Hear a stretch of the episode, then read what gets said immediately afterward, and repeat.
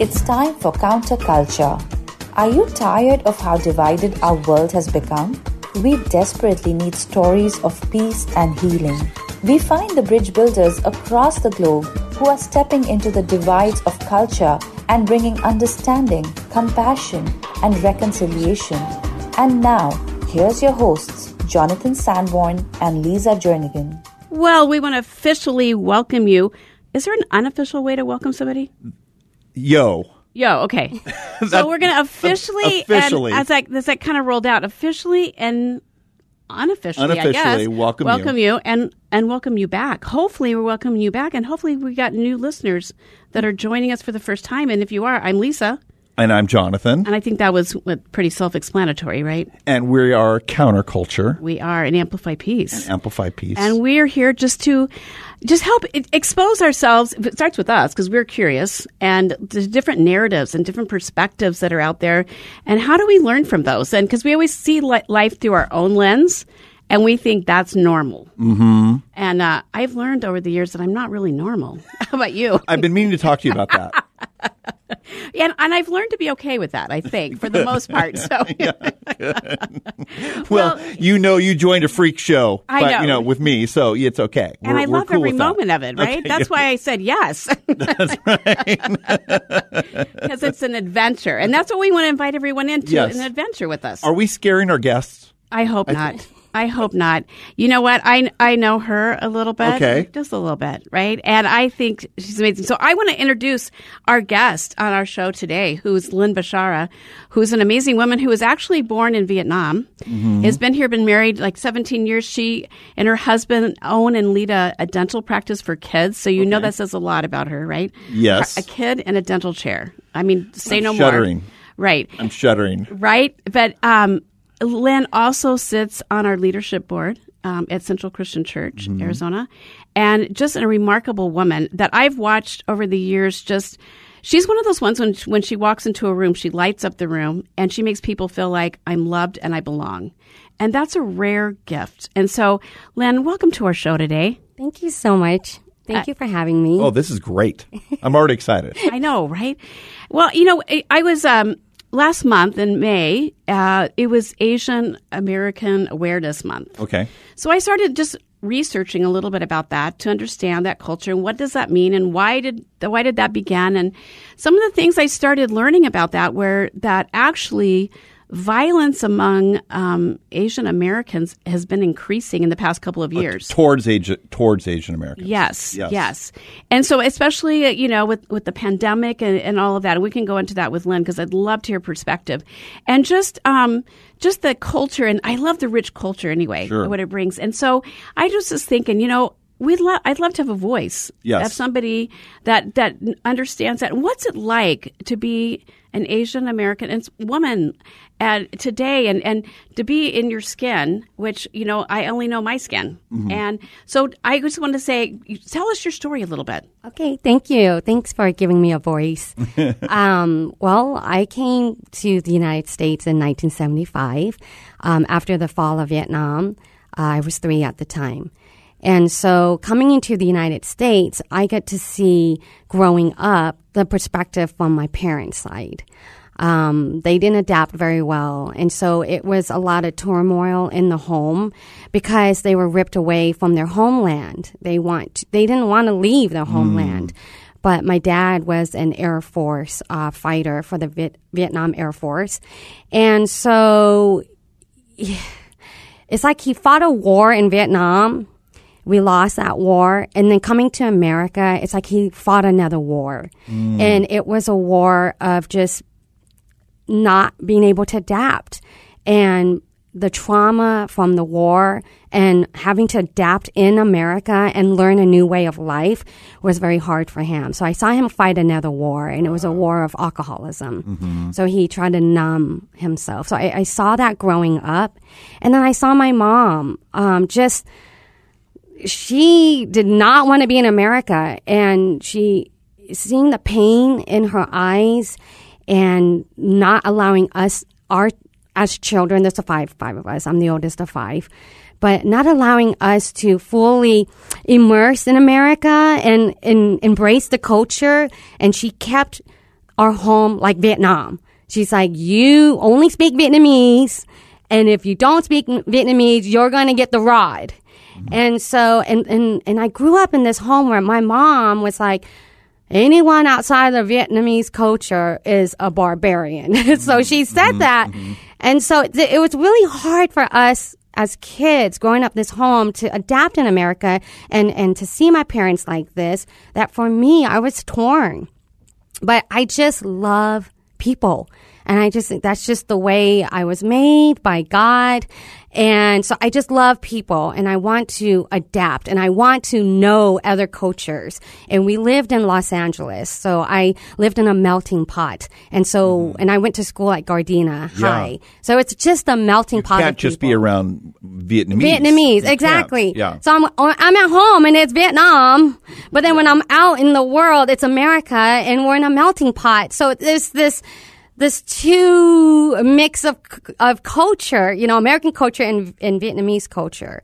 Um, so I grew up with that, and then learning to um, to love my parents and Vietnamese culture and learning to love American culture. It was it it was a, a tear, um, but I just I just grew and I loved and I allowed for American culture just to seep in and but in a way it was tearing the family unit because I didn't want to just love Vietnamese people.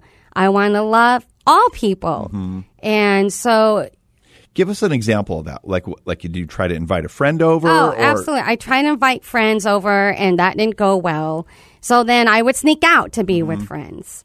Um, and so my mom, you know, she, because she didn't adapt well and because she had this mentality that you can only hang out with Vietnamese people, you can only invite Vietnamese people over, she became very abusive mentally, physically.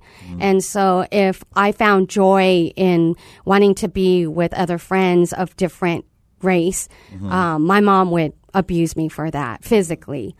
And so I grew up abused mentally, physically. And so it was hard for me to try to live in an American culture and still have, you know, be Vietnamese when I have this oppression from home. Um, and so, but I always, it's like, I just feel like this is how God made me to want to know people, to want to love people. Um, and so he helped me to break out from that, even though I was oppressed at home. Um, And when did you uh, start learning English? And was that a problem in the home when Yeah. you when you said your parents like we're only going to speak Vietnamese?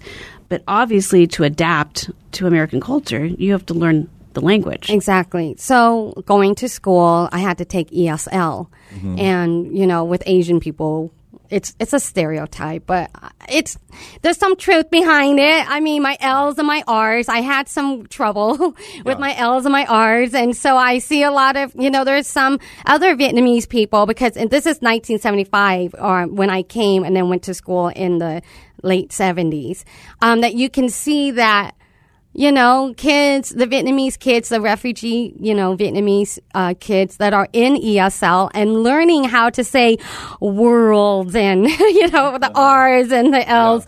And so from that, I really want, wanted to perfect my English talk. And so I just worked really hard in ESL. And so yeah, and that was that was an adventure and that was fun and and now I get to kind of get along with other people um, in school because now I'm beginning to learn the English language and not just Vietnamese. Yeah. So I got so I got to be um, welcomed more into the community of friends who, because I spoke the language, we can relate.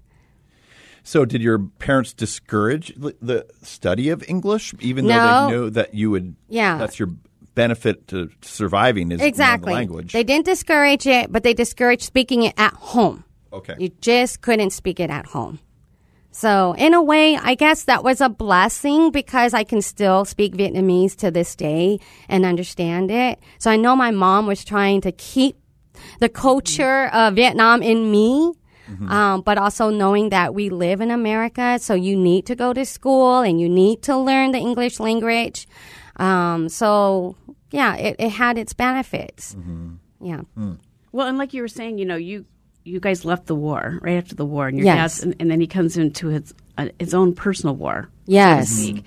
And just so much trauma that's laden in that story. And I think even as Americans that, that live here, that this is our culture, this is our language, we forget that we just think, well, of course everybody wants to live in America. And and like, you know, they're just trying to take advantage. I mean, just as a mindset sometimes instead of going, people really don't want to leave their homeland. Right. Yeah. They really don't. They want to stay in their culture. They want to stay in their land where their families have been for generations.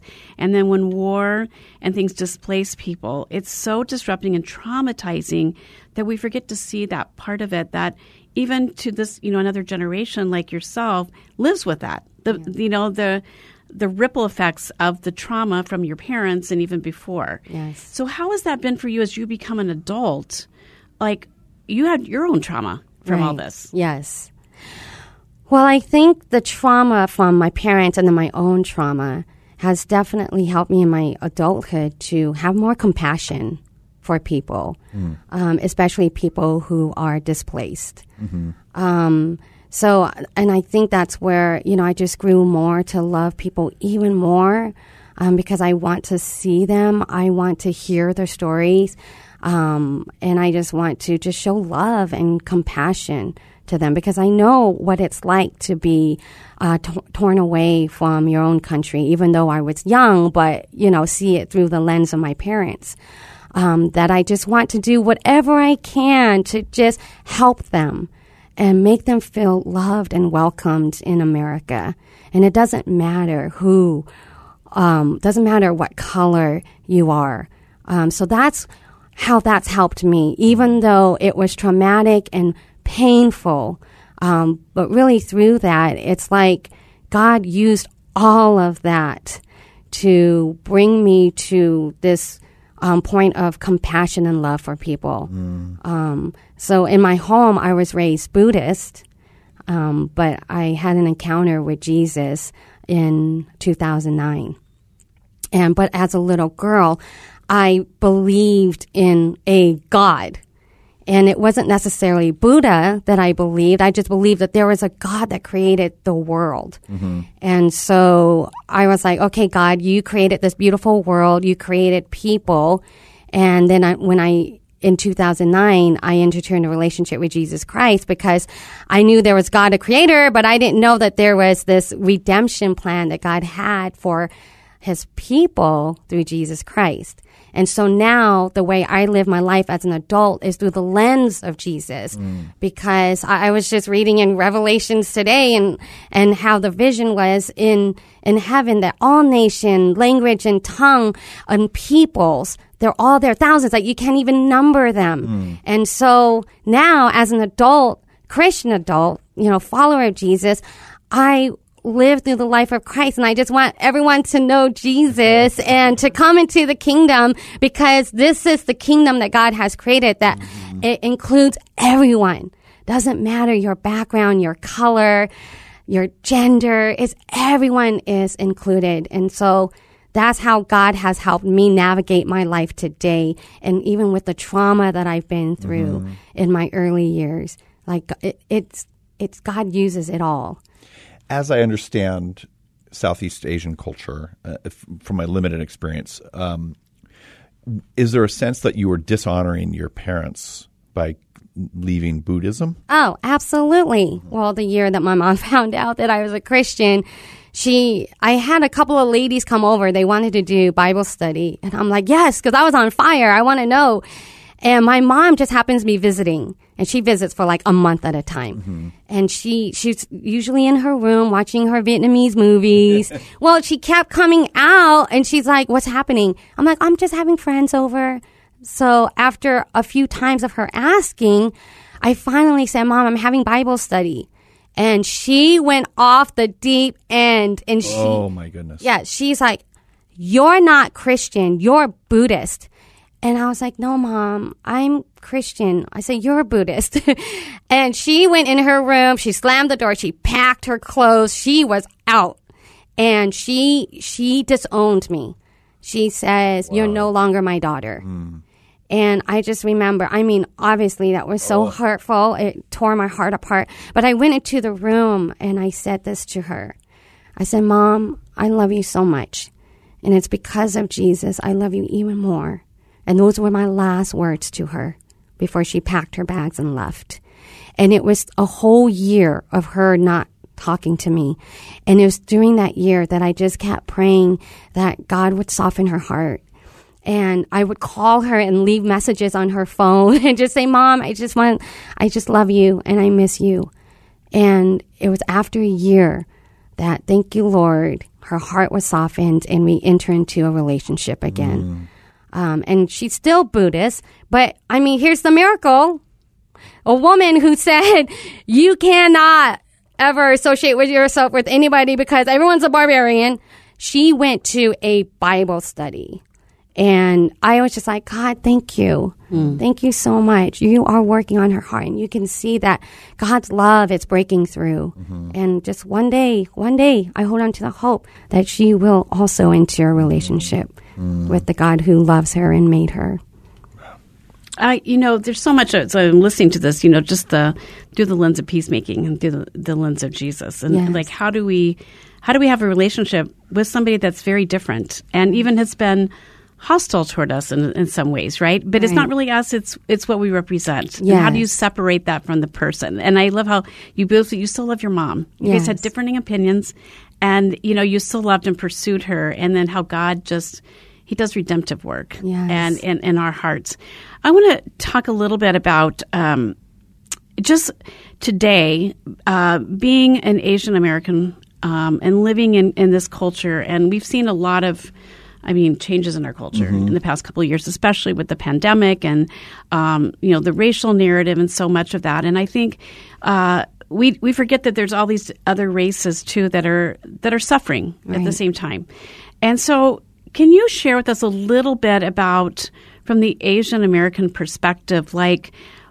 Is there more fear for you and your community even today in the past couple of years is what is it what is that like how how is your community which how are you seeing the world and and what you would you wish us to know Right. I think prior to the pandemic, you know, I didn't feel f- fear. Um, but definitely during the pandemic, there is this narrative of, you know, you hear like the COVID coming from China and Kung flu and all Yeah, that, right? yeah. So, and then just this this conversation with other um, Asians in our community, um, even with my mom and my, my brothers and sisters who live in LA, um, the definitely the narrative of you know where COVID came from, and then being Asian, and then being grouped as oh you're Chinese, Yeah. Um, and my mom would say, she told me, "Oh yeah, my friend, she's making this T-shirt, and it says we're not Chinese, we're Vietnamese." So, and for her to to say that and to do, it's it's fear. And so for me, um, during the pandemic, I mean, the narrative, you know, of where the COVID came from and, and the, the rise in, in violence of what's happened in the Asian community in, in San Francisco, um, in other parts, exact Atlanta. And so definitely it created a fear even within me because I was like, okay, I'm stepping out and in during that time when we had to be isolated, but you can go and get food, and I would step out and I'll go into the market. And for the first time, I don't know if it's because I'm more heightened awareness of people staring at me. Is it because I'm Asian? Um, is it because of this idea that the pandemic came from, you know, Asian people, Chinese, and then me being Vietnamese and being grouped as a Chinese person? Because I've been um, been been mistaken as oh asked are you Chinese? And I'm like no I'm Vietnamese you know? And so I just want I guess people to know that that there are different groups of um, Southeast Asian or just Asian people that we're not just all Chinese. Um, and that and we have our, our fears too with the virus you know, and that we love people and we, even if we, even if, let's say I was Chinese and, and had this virus, like I wouldn't want anyone to get it, you know? Um, so I just want people to know that, that there are other Asian people. And even if I was Chinese, I wouldn't want to inflict you with the disease. You know, I don't want you to to stay away from me just because yeah. I'm Asian. That you're you're scared of me. That oh, because this flu came from China, that perhaps, you know, there's a narrative out there that people don't want to be around Asian people because they're scared that they're going to get, you know, the disease from the Asian community. Mm. So there's that talk, obviously, in, in yeah. our Asian group, our Asian circles. And then it's like, how do we navigate our life during the pandemic as an Asian person? That, you know what, you just keep going out and keep loving you know, and and keep smiling at people. Mm-hmm. That even if you know, if I smile and people look at me and they turn away, because I have noticed that, and it's okay, you know. And I just want people to know that we just, as an Asian person, trying to live in America, trying to make the best of our life here, that we just want to get along with everybody, and we want to we want to love everyone, you know. Mm. At least I do. I can't speak for all, all Asian, sure. but at least the group that I'm with, you know, we feel the same. We feel the same way. Mm-hmm. You know, I can't speak for my mom, but I can speak for myself. Yeah. Well, and everybody's on a journey, and it's really easy for us to lump a whole people group, everybody into the people, you right. know, without seeing individual people. Like you said, I, I, am this, and I, I choose to love. Yes. Right? And there's others that don't choose the path of love, but it doesn't make the whole people group bad. Exactly. Right? Mm-hmm. Yes. Or make them all good. And I think we do that, even with oh, ourselves, yeah. all the time. Yeah. And even with Christians. Yeah, that's right. Those right? Christians. Yeah. Yeah. I mean, as you look at that, like, there's some not great Christians. Right. But don't label all of us as bad exactly. because of somebody's behavior. And the absurdity, I mean, Asia is massive. It's so many different cultures. It's like saying, like, to, to lump in like Vietnamese and Chinese together. It's like so ridiculous. It's like saying Russians and English, they're just the same people. You know, right. yeah. you know, they're all, they're, they're all the same. yeah. Know? They're, they're white, right. you know, they're from Europe. Yeah. So I guess they're, yeah. they're all the same. You know, it's, it's absurd, you know, and so, and, so I think I'm I'm loving this discussion because and then so now you take it to your church. Like yes. how does this live itself out in your church life and you do you experience this within a church context or is it more like out in the world? Uh, tell me yeah. about that. I, it's more out in the world. Yeah. Um, in the church context, I really haven't come across anyone that wasn't welcome welcoming and, and opening, you know, their hearts to me as an Asian person. Yeah.